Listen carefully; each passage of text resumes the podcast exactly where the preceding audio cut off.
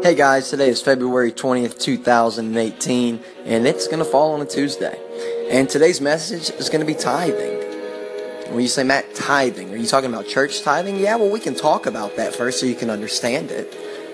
You know, after the hurricanes hit Houston, there was a big, a big uproar about Joel Osteen handing out the offering plates at the service that first congregated after the hurricane had came and gone and civilization was restored to Houston.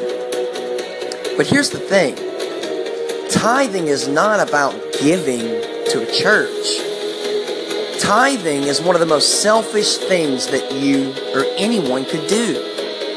It's like giving to someone else expecting nothing in return. See, the laws of the universe state, and even the Bible states, that whatever you give out will be packed down, ran over, multiplied by 10 and given right back to you. It's like the pendulum ball that you swing with the five balls on it. If you pull two back and it hits, what happens? Two come back on the other side. But if you pull four of them back, even though there's only five balls, when those four balls hit that one little ball, four still transmotion out into the other direction. And then four come right back. But you got to think of it a little bit more differently. The universe says multiply it by 10. God says multiply it by 10. That's tithing. Giving to something greater than yourself. The greatest thing you could do is go to the house of God and tithe and walk out. Watch what you get in the next couple weeks. Here's the thing. God doesn't mind if you remind him of his promises. He wants you to wave the book at him and say, remind me what I told you I would do for you. So does the universe. So does the creator. You get what you put out in life. That's the definition of tithing. It's not given to a, just a church. It's giving to society. It's giving to people. It's giving to humanity.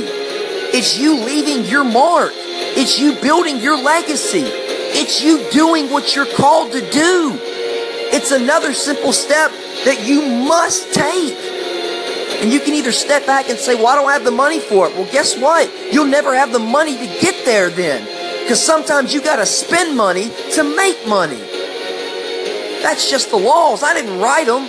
Take it up with the Creator if you don't like it. Guys, dive into this. Dissect it. Where in your life should you be tithing that you are not?